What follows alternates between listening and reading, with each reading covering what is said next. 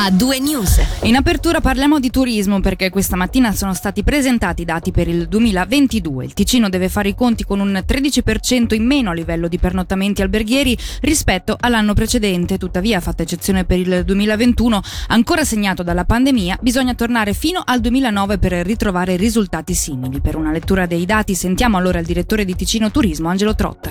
L'anno scorso è stato un anno assolutamente eccezionale, era più di 20 anni che non si facevano i numeri dell'anno scorso. Ricordo che siamo sempre quasi un 11% superiore al 19 che era stato un buon anno prima della pandemia, quindi chiaramente se ci compariamo al 21 potrebbe essere preoccupante, però se ci compariamo al prima della pandemia i dati sono, direi, assolutamente di buon livello. Abbiamo sentito il direttore di Ticino Turismo Angelo Trotta sui dati del 2022. Nella seconda ora di A2 News lo ritroveremo questa volta per parlare dei progetti che riguardano il 2023.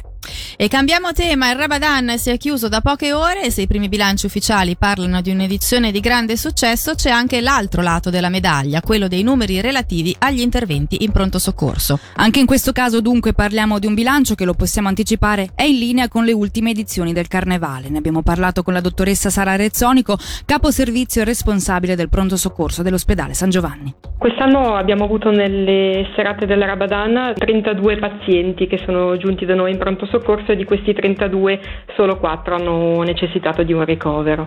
Sono numeri abbastanza in linea con gli ultimi anni, perlomeno gli ultimi 5-6 anni, più o meno si attesta sempre nell'ordine delle 30-40 persone curate. E perché le persone arrivano in pronto soccorso? Si tratta di abuso di alcol o ci sono anche altre problematiche? Sono problematiche miste, soprattutto è un problema di abuso di alcol, di sostanze oppure dei traumi prevalentemente minori. E sull'età?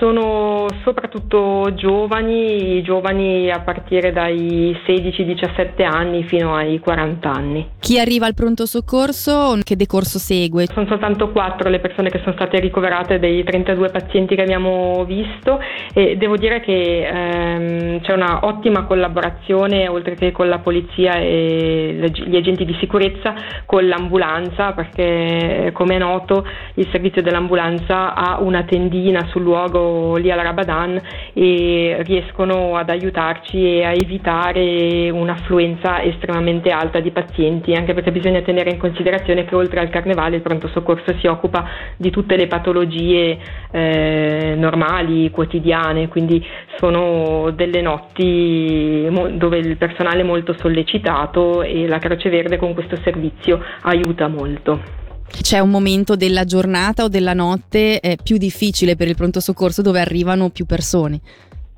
Di solito il momento più difficile è dalle 10 di sera fino alle 4 di mattina, perché ci sono ancora i pazienti che affluiscono nelle ore serali, tarda sera, pazienti con patologie non inerenti al Carnevale che devono ancora essere trattate e in più c'è l'affluenza del Carnevale, quindi solitamente il punto più critico è la sera e l'inizio della notte. Cambiamo argomento. A Agron un operaio di 41 anni è rimasto schiacciato da un telaio di ferro di circa 300 kg caduto da un rimorchio. L'uomo, che ha riportato ferite multiple, è stato trasportato all'ospedale di Bellinzona, riferisce la polizia agrigionese, indicando che l'incidente avvenuto ieri mattina ha coinvolto anche un secondo operaio che ha riportato lievi ferite. E ora diamo spazio alla cultura. L'11 e il 12 marzo al Grand Rex di Locarno torna l'immagine e la parola, evento primaverile del Locarno Film Festival che quest'anno celebra i suoi primi 10 anni. A fare da fil rouge la relazione tra il passato e le immagini che lo raccontano. Per l'occasione il regista rumeno Radu Jude, recente vincitore dell'Orso d'Oro alla Berlinale, condurrà una conversazione sulle immagini d'archivio con lo storico Carlo Ginzburg.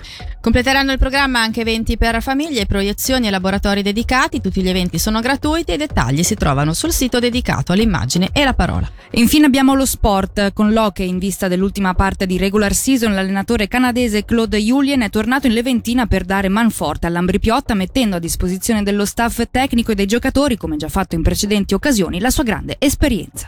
E dallo sport alla musica ci ascoltiamo su Radio Ticino Jason Mraz con I'm Yours. A2 News. Senti come suona il ritmo delle notizie su Radio Ticino.